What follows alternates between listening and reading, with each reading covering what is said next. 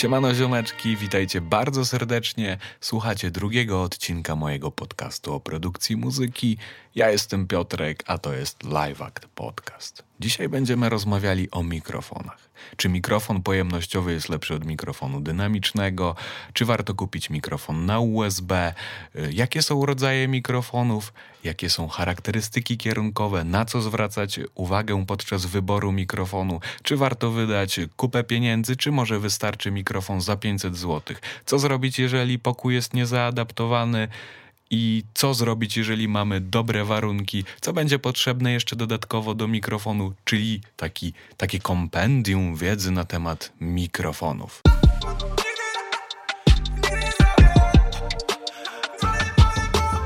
Chciałbym jeszcze przypomnieć, że można słuchać mnie na Spotify, Apple Podcast, Google Podcast, jestem na YouTube, a jak nie chcecie nic przegapić, to kliknijcie obserwuj na Spotify, tam naj, najszybciej pojawiają się odcinki i też na moim Instagramie. Wystarczy wpisać Pebialasiewicz i jest mój Instagram. Zresztą wszystkie linki znajdziecie w opisie. Zaczynamy, weźcie sobie herbatę, bo to będzie długa rozmowa. Usiądźcie sobie wygodnie i skupmy się na tej całej przygodzie związanej z mikrofonami. Ależ sam jestem zadowolony z brzmienia swojego głosu i mam nadzieję, że Wam będzie się dobrze słuchało tego odcinka. Zaczniemy od rodzaju mikrofonów. Są trzy podstawowe, dwie będą nas najbardziej interesowały grupy, czyli mikrofony dynamiczne, pojemnościowe i trzecia grupa to wstęgowe. Zacznijmy od dynamicznych. Są to takie mikrofony, które każdy z nas zna, każdy z nas widział, między innymi na scenie, e, czy na przykład jeżeli komuś zdarzyło się być na karaoke, to na pewno dostałby taki mikrofon, czy na jakichkolwiek wielu wystąpieniach, kiedy ktoś stoi z mikrofonem i do niego mówi. Jest to mikrofon dynamiczny. On jest bardzo często wykorzystywany na scenie z tego względu, że nie ma on dużej czułości. Czyli taki mikrofon zbiera tylko dźwięk taki, który jest blisko mikrofonu. Czyli jeżeli ja bym się od, oddalił jako mówca od mikrofonu dynamicznego, na przykład na metr, na dwa, i im dalej od niego bym był, to byłoby mniej słychać dźwięku. Przez co taki mikrofon idealnie sprawdzi się na scenie, gdzie jest kilku muzyków, jest wokalista, gitarzysta itd., tak itd. Tak I żeby ten mikrofon zbierał tylko dźwięk od wokalisty, a nie zbierał tego wszystkiego, co znajduje się na scenie. No i takie mikrofony dzięki swojej budowie e, są odporne na sprzężenia, czyli te takie piski, które czasami się pojawiają, i one będą się rzadziej pojawiały na takich mikrofonach. Takie mikrofony są też dobrze wykonane, są mocne, solidne, ciężko je zniszczyć, są od, no, znaczy w takim ujęciu ogólnym, no bo jak się kupi jakiś tam za 15 zł, o ile istnieją za 15 zł, to wiadomo, że nie będzie solidnie wykonany, ale też ich zaletą jest to, że są odporne na warunki atmosferyczne, jakieś różne wstrząsy.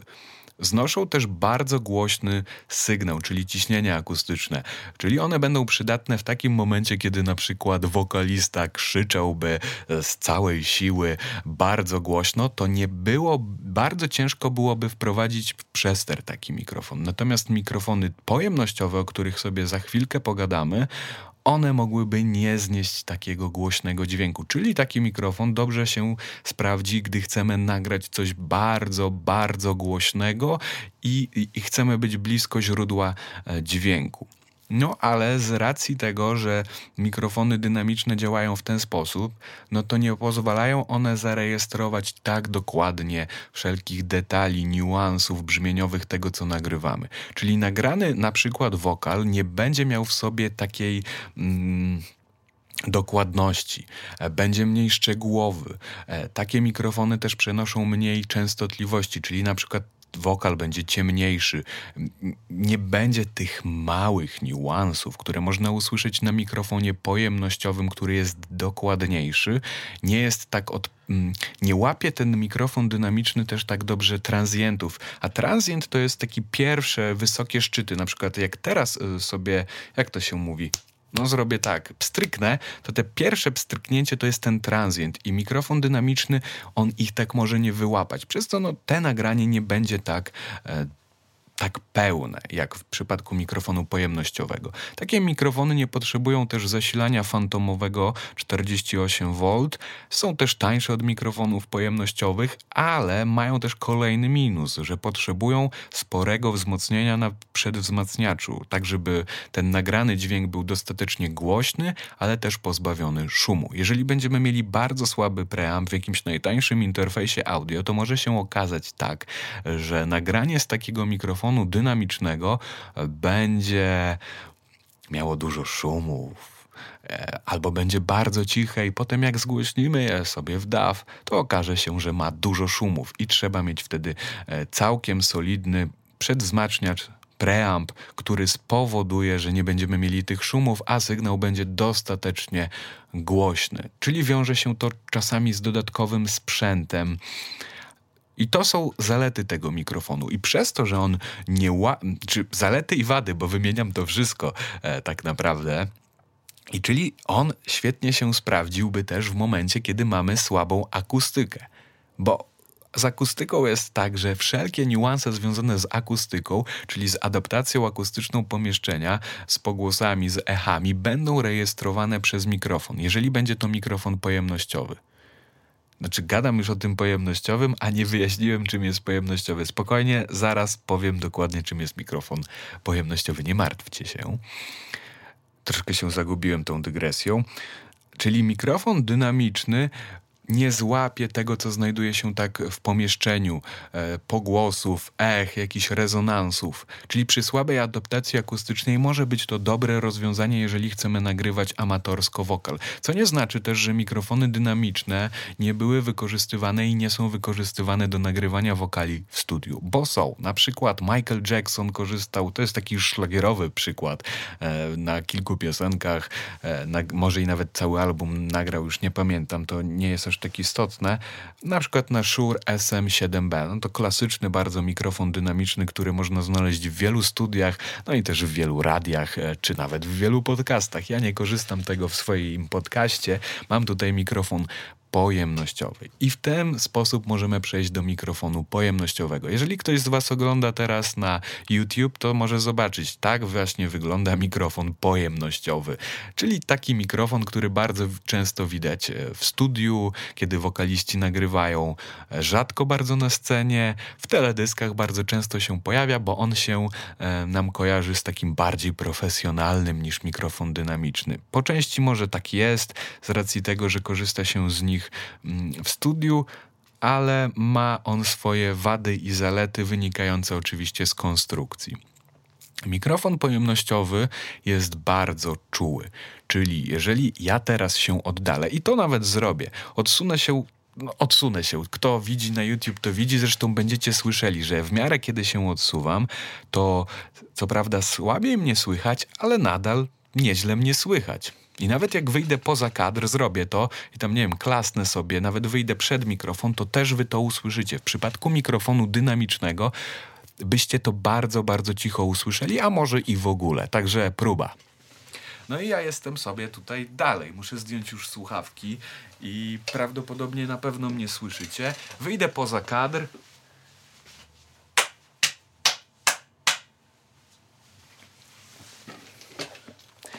No i słyszeliście na pewno pewne rzeczy, czyli z tego wynika, że takie mikrofony są bardzo czułe na dźwięk. Złapią wszelkie niuanse, detale, każdą drobną charakterystykę naszego głosu czy tego, co nagrywamy.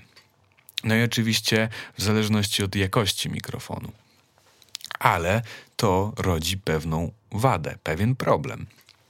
Mianowicie chodzi o to, że z tego tytułu, jeżeli mamy niezaadaptowane pomieszczenie, to będziemy słyszeli wszystkie pogłosy, rezonansy, dudnienia, nawet y, może być słyszalna, nie wiem, klimatyzacja, wiatrak, szum czy, czy cokolwiek innego, co by się wydobywało. Czyli przy bardzo słabej adaptacji akustycznej taki mikrofon zbierze nam wszystko, naprawdę wszystko. Możemy być nawet czasem zdziwieni, że słyszymy to coś przez mikrofon pojemnościowy. No ale będziemy mieli wtedy głos dokładny. z pewnym detalem i fajnie wokale brzmią na takich mikrofonach, dlatego on jest stosowany w studiu.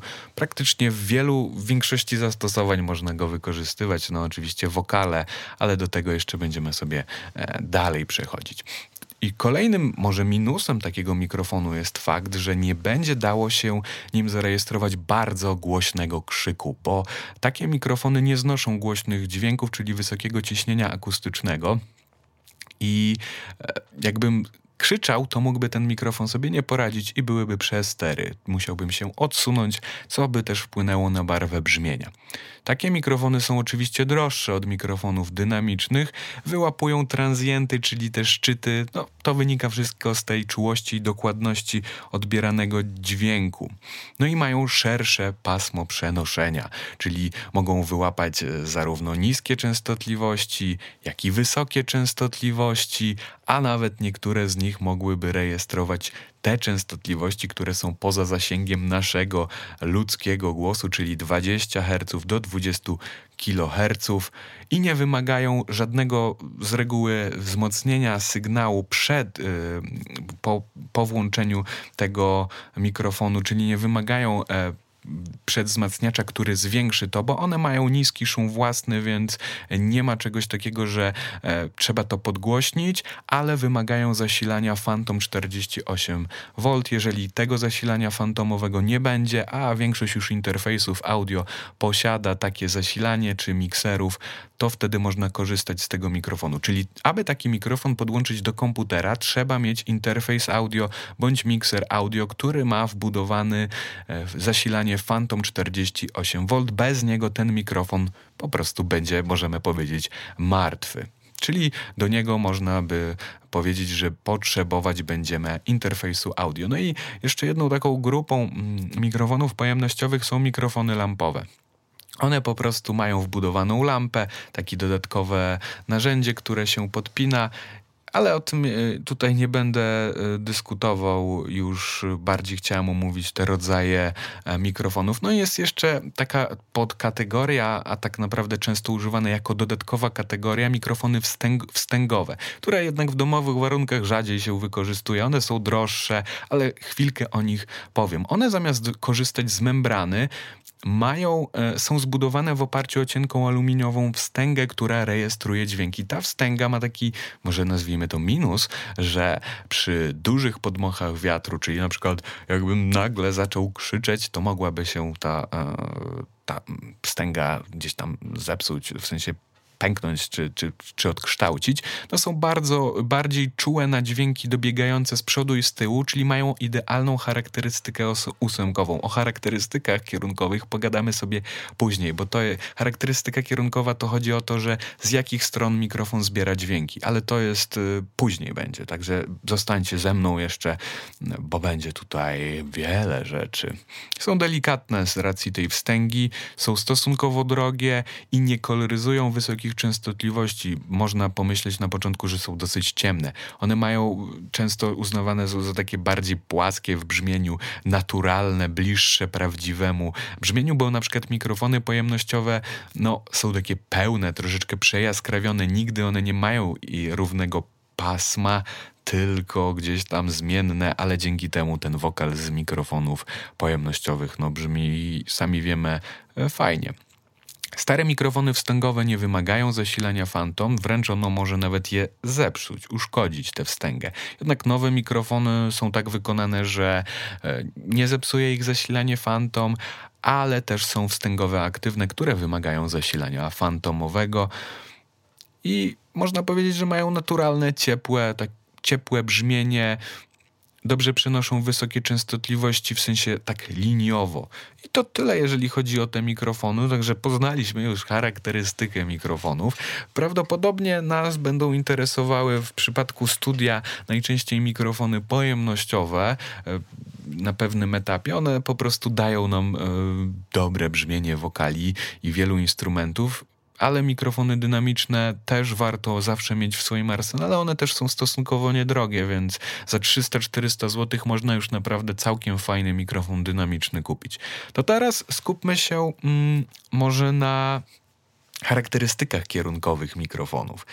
E, to jest też rzecz istotna, no bo każdy mikrofon zbiera dźwięk z różnej strony, w zależności właśnie od wybranej charakterystyki kierunkowej. I charakterystyka pierwsza, którą chciałbym Wam powiedzieć, to kardioidalna, nazywana nerką.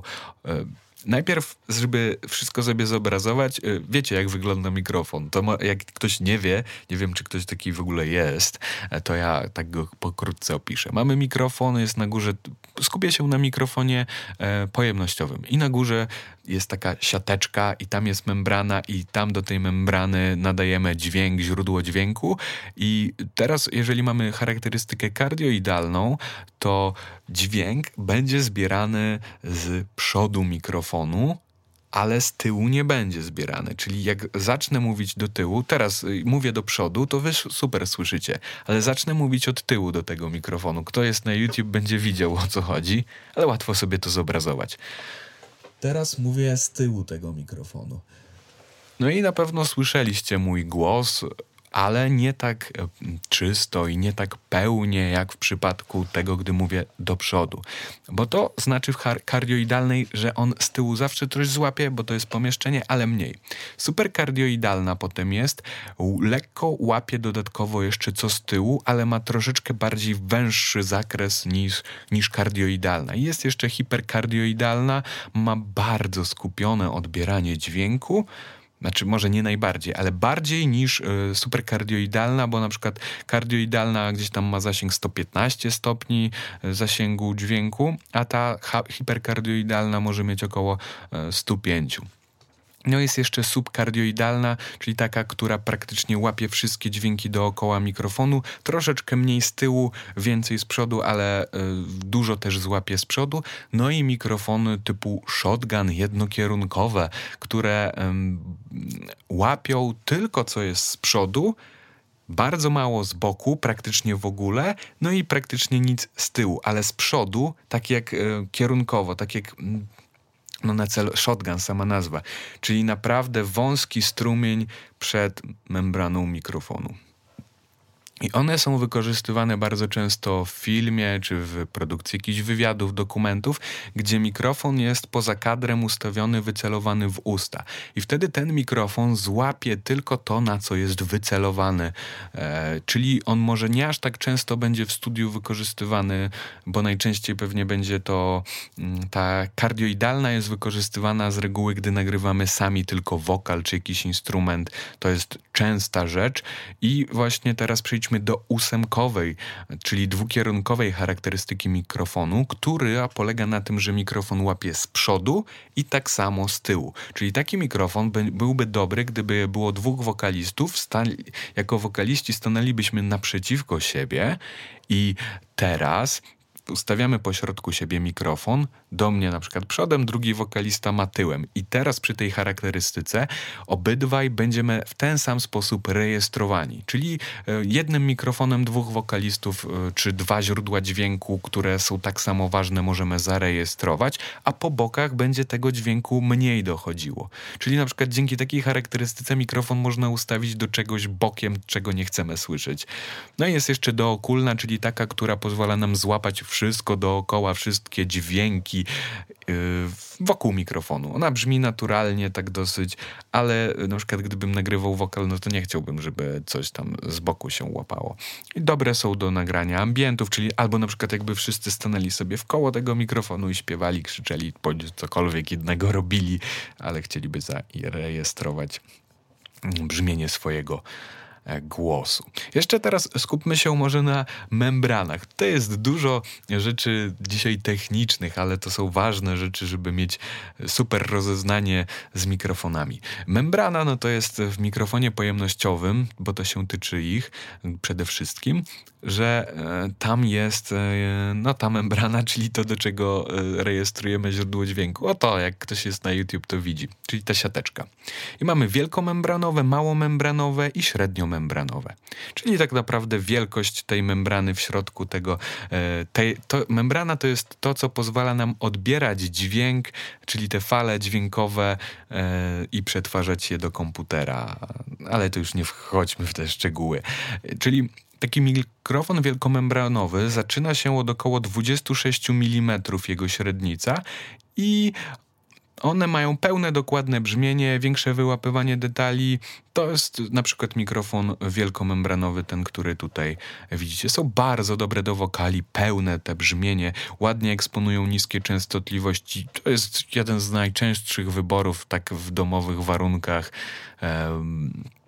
Bo no, do wokali przede wszystkim. Potem są mało membranowe, są takie w kształcie ołówka troszeczkę, tylko oczywiście takiego grubego ołówka, może markera bardziej. Dobrze łapią wysokie częstotliwości, nawet bardzo często poza zakresem słyszalności, mniej koloryzują brzmienie i dużo lepiej reagują na transienty niż y, wielkomembranowe. I dobre, gdy chce się uchwycić naturalne, niepodbarwione e, brzmienie mają te małomembranowe większe szumy własne, e, mniejszą czułość, maksyma- poziom ciśnienia akustycznego, czyli mogą zarejestrować większy, głośniejszy dźwięki i mają szersze pasmo prze- przenoszenia niż mikrofony wielomembranowe. No i są jeszcze mikrofony. Yy, mało średniomembrano, średniomembranowe, czyli takie mikrofony, które łączą to, co y, są pośrodku wielko i mało membranowych tak naprawdę. To teraz skupmy się na opcjach, które posiadają mikrofony. A niektóre mogą z nich posiadać, nie wszystkie. Na przykład taka rzecz jak pad, czyli tłumik. Taki może być to przycisk czy cokolwiek na mikrofonie, polegający na tym, że gdy go wciśniemy, to będziemy mogli zarejestrować głośniejszy dźwięk. I na przykład y, może być tłumik minus 10 dB, 20 dB to są najczęstsze, najczęstsze wartości, czyli w momencie, kiedy jest to minus 10 dB, to zyskujemy 10 dodatkowych decybeli do głośności, czyli jakby o 10 dB to, co nagrywamy, jest nagrywane ciszej. Mamy jeszcze filtr górno-przepustowy, który pozwala usuwać niskie częstotliwości. To też jest dobre, e, bo pozwoli nam usunąć niechciane dźwięki, jeżeli nie nagrywamy na przykład basu czy czegoś, co ma w sobie niskie częstotliwości. Super jest włączyć coś takiego podczas nagrywania wokalu, bo po prostu usuną się niskie częstotliwości i w każdym mikrofonie będzie to inny zakres usuwanych niskich częstotliwości. Musicie sobie zerknąć do instrukcji. No i zmiana charakterystyki kierunkowej, czyli tego, o czym niedawno tuż Wam opowiedziałem. Na niektórych mikrofonach może być kilka mik charakterystyk e, kierunkowych do wyboru i przełączamy je sobie na mikrofonie. To też już znajdziecie na pewno w instrukcji. Muszę się napić łyka, bo już gadam i gadam. Mm, od razu lepiej. To teraz skupmy się na dodatkowych akcesoriach, które będą przydatne przy mikrofonie. Na pewno jest to koszyk antywstrząsowy, czy jakbyśmy go. Antywstrząsowy brzmi w sumie tak e, dosyć poważnie i, i, bym się wystraszył tego koszyk antywstrząsowy. To nazwijmy sobie to koszyk. Służy on temu, to jest na przykład koszyk. E, wsadzony ten mikrofon, on po to jest, żeby mikrofon, e, jak się nawet lekko zatrzęsie, to żeby on nie trząsł się, no czyli niweluje to drgania, bo jest to taka konstrukcja, w której mikrofon na jakiś tam mm, gumkach czy sprężynkach będzie sobie wisiał, żeby tak mocno nie drgał. Coś mi tu strzeliło. Muszę zerknąć, czy się nagrywam. Nagrywam się. Potem mamy popfiltr, czyli te urządzenie, które można powiedzieć, że jest taką siatką, którą sobie stawiamy pomiędzy źródłem dźwięku, najczęściej wokalem, a mikrofonem. Popfiltr jest wykonany z jakiejś tam siatki, mógłby być nawet z rajstopy. On służy temu, żeby zablokować nagłe takie mm, mocne e, słowa, znaczy zgłoski jak p, b, y, d, ale bardziej p, b, żeby nie było przebicia takiego i brzydkiego dźwięku. Więc nawet jak teraz powiem p, p, p, b, b, b, to troszeczkę to zatrzymuje i wy aż tak nie słyszycie tak brzydkiego ten, a jakbym wyłączył sobie ten um, pop filtr, schowam go i powiem b, b, no, słyszycie, co tam się dzieje, że wyraźnie słychać, jak e, brzydko to strzeliło. Dlatego ten pop filtr jest po to, a nie po to, żeby wyeliminować na przykład s, c, z, c, s i inne tego typu rzeczy. No i oczywiście statyw, ale to raczej rzecz oczywista. I przejdźmy teraz do parametrów, takie, które mamy sobie wymienione w tabelce. Oczywiście jest tam na pewno pasmo przenoszenia, czyli widzimy jakie częstotliwości, w jaki sposób są czy podbijane, czy wyciszane i z tego możemy wywnioskować jedną rzecz, tak naprawdę w sumie wiele, czyli to, e, czy na przykład wysokie częstotliwości będą podbijane w tym mikrofonie, czy będą ściszane, czy będą podbijane niskie częstotliwości, środek i tak dalej, i tak dalej. I to nam daje takie informacje, jak zachowuje się taki mikrofon i czy się sprawdzi do tego, co chcemy rejestrować. Bo jak na przykład miałbym bardzo, bardzo jasny wokal, tak ekstremalnie jakiś tam syczący, to nie chciałbym raczej wykorzystać mikrofonu, który mocno podbija wysokie częstotliwości, gdzieś 10 czy 8 kHz, bo by podbił mój wokal i on by jeszcze gorzej brzmiał, byłby zbyt jasny. Bądź miałbym bardzo niski głos i taki bardzo basowy i bym sobie wziął mikrofon, który podbija jeszcze bardziej, no to mogłoby to też zabrzmieć gorzej. Poza tym to może też dawać nam coś takiego, że ta informacja z tego pasma przenoszenia, że wywnioskujemy sobie, że dzięki temu odczytamy do jakich może mniej więcej instrumentów to pasować, znając oczywiście charakterystyki częstotliwości tych instrumentów. I potem mamy maksymalny poziom ciśnienia akustycznego, na przykład nazywany max SPL i on pokazuje jak głośny dźwięk możemy dostarczyć do mikrofonu, żeby nie pojawiły się żadne zniekształcenia. Czyli im większa ta wartość, tym głośniejszy dźwięk możemy nagrać, żeby nie było żadnych przesterów, zniekształceń. Szumy własne, ważna rzecz nawet dosyć ważna, bardzo ważna, w sumie wszystko, no ważna, ważna, czyli hałas generowany przez mikrofon. Im ta wartość mm, jest większa, tym mikrofon generuje więcej hałasu i może być po prostu słyszalny ten hałas na nagraniu, także generalnie lepiej jak jest tego mniej. I na przykład ten mikrofon Rode NT1A, który właśnie teraz y, słyszycie z moim głosem wraz, ma on niski szum własny i jest to naprawdę bardzo fajny mikrofon, kosztujący około 700 kilka chyba złotych. Warty kupienia, brzmi on naprawdę bardzo dobrze, ale jeszcze o takich kilku mikrofonach sobie pogadamy. I jest jeszcze skuteczność, czyli czułość, sensitivity.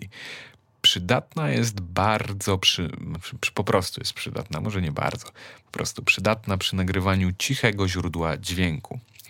Bo to jest tak, że mm, ten parametr określa, mm, jak dobrze mikrofon będzie e, radził sobie. Mm, z, może tak to nazwijmy, że to się wyznacza w taki sposób, że to jest decybele, volty. Nie wiem, jak to tam dokładnie się wy, wy, wymawiało. Czyli jak mikrofon ma minus 60 dB v, v, v to jest bardziej czuły niż mikrofon minus 70 i mikrofony o wyższej czułości generują większe napięcie na wyjściu, co oznacza, że potrzebują mniej wzmocnienia przedwzmacniacza i bardzo wy wysoka wartość tego, tej czułości może działać na niekorzyść, ponieważ taki mikrofon wyłapie poboczne hałasy, które są w naszym pokoju, kumulują. Mm, czyli mm, im to wartość jest niższa, tym można tak naprawdę nagrać yy, głośniejszy dźwięk w ostateczności. I to są parametry, na które najbardziej będziemy zwracać uwagę, i tak naprawdę nie dałoby się powiedzieć, który tutaj parametr jest najważniejszy i jakie wartości powinny mieć mniej więcej mikrofony, bo to wszystko zależy od tego, co chcemy nagrywać i do jakich celi wykorzystywać mikrofon. Więc też tutaj ciężko powiedzieć, tak samo jak ciężko powiedzieć, jaka charakterystyka kierunkowa jest lepsza, bo jeżeli chcę nagrywać coś y, ósemką, no to tylko ósemka będzie lepsza, więc też nie ma czegoś takiego. I potem warto byłoby teraz się skupić na rzeczy tej, którą mogłem w sumie poruszyć wcześniej, bo pewnie wielu z Was interesowała ta rzecz. Chodzi mi o mikrofony pojemnościowe na USB które coraz chętniej są wybierane i zalewają coraz mocniej rynek z wielu powodów. No bo taki mikrofon ma wbudowany interfejs audio, czyli przetworniki wszystkie e, analogowo-cyfrowe i dzięki temu nie potrzebujemy żadnego dodatkowego sprzętu, co obniża koszt wejścia przy zachowaniu całkiem dobrych, e, dobrego, dobrej jakości nagrania. Czyli taki mikrofon podłączamy już bezpośrednio do komputera za pomocą kabla USB i niczego dodatkowego nie potrzebujemy.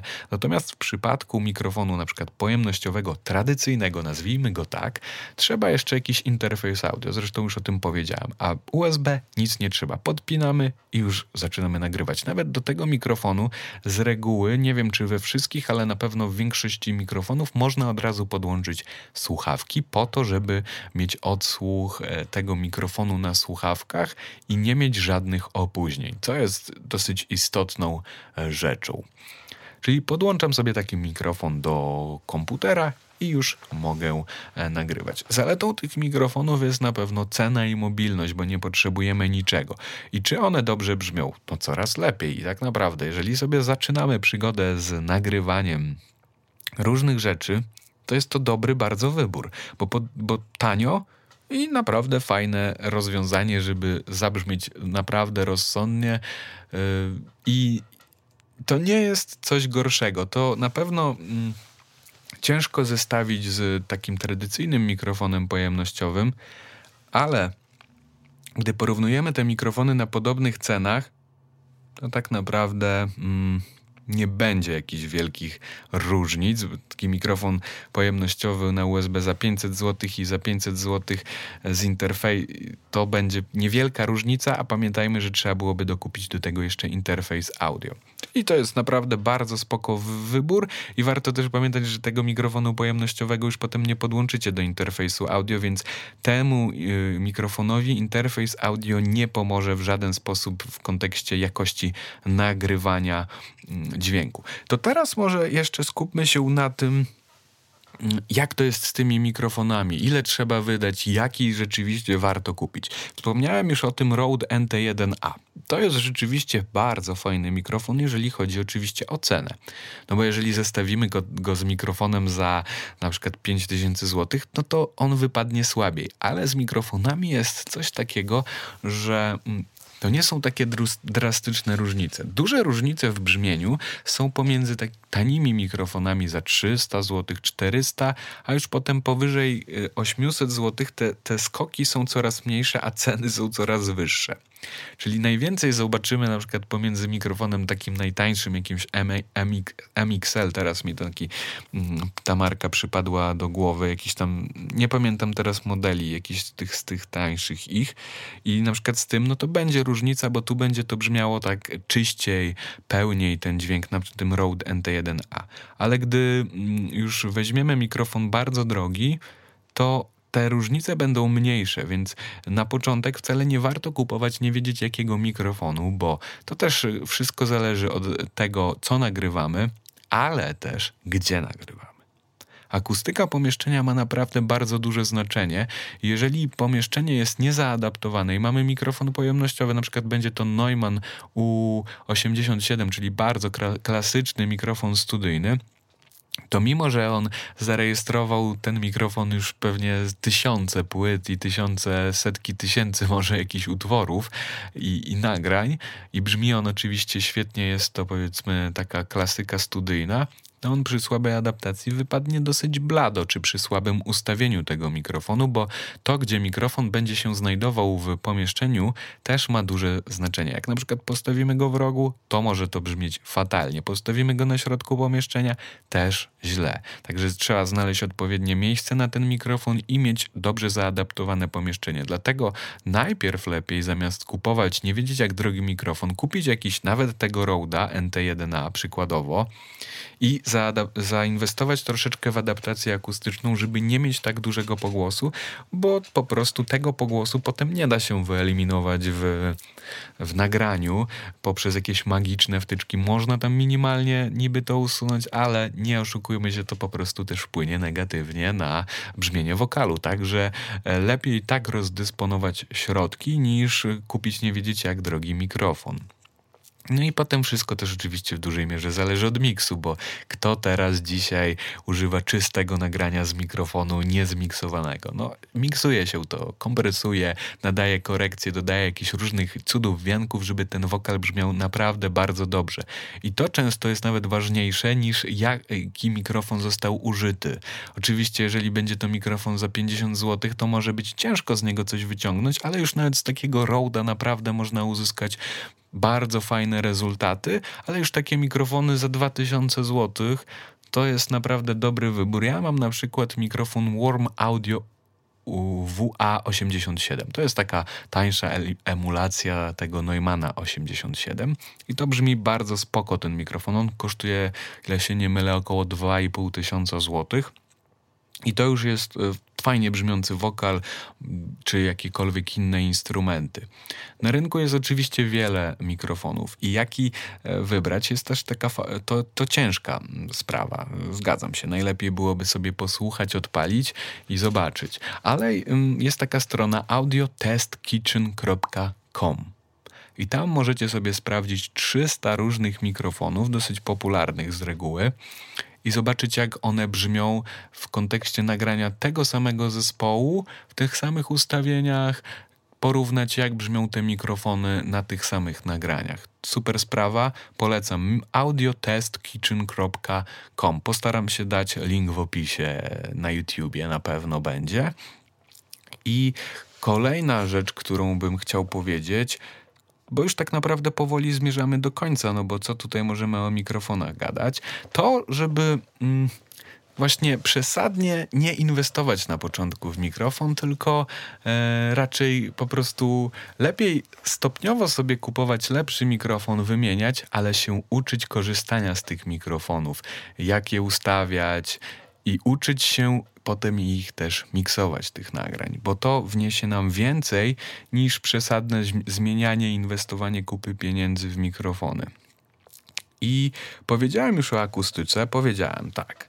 E, to wszystko się wydarzyło w tym odcinku. A i jeszcze u mnie na blogu jest spis mikrofonów, które polecam e, w różnych przedziałach cenowych. Link znajdziecie do tego w opisie. I to na dobrą sprawę wszystko. Pamiętajcie, żeby obserwować mnie na Instagramie. W sumie nie wiem po co tak naprawdę ktoś miałby to robić, jakby się zastanowić, ale tak sobie przypomniałem w tej chwili.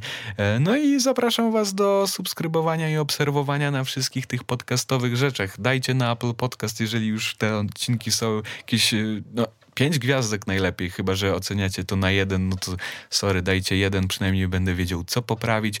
I piszcie do mnie na przykład na Instagramie, tam najłatwiej mi to będzie odczytać. Piotr Białasiewicz, Instagram, znaczy P. Białasiewicz. Tak dobrze, tak dobrze mówię. Tam piszcie wiadomości, co chcielibyście zobaczyć w kolejnych odcinkach podcastu. Do zobaczenia, mam nadzieję za tydzień. Ja jestem Piotrek, a wy słuchaliście podcastu Live Act. Trzymajcie się bardzo ciepło. Cześć. Bye.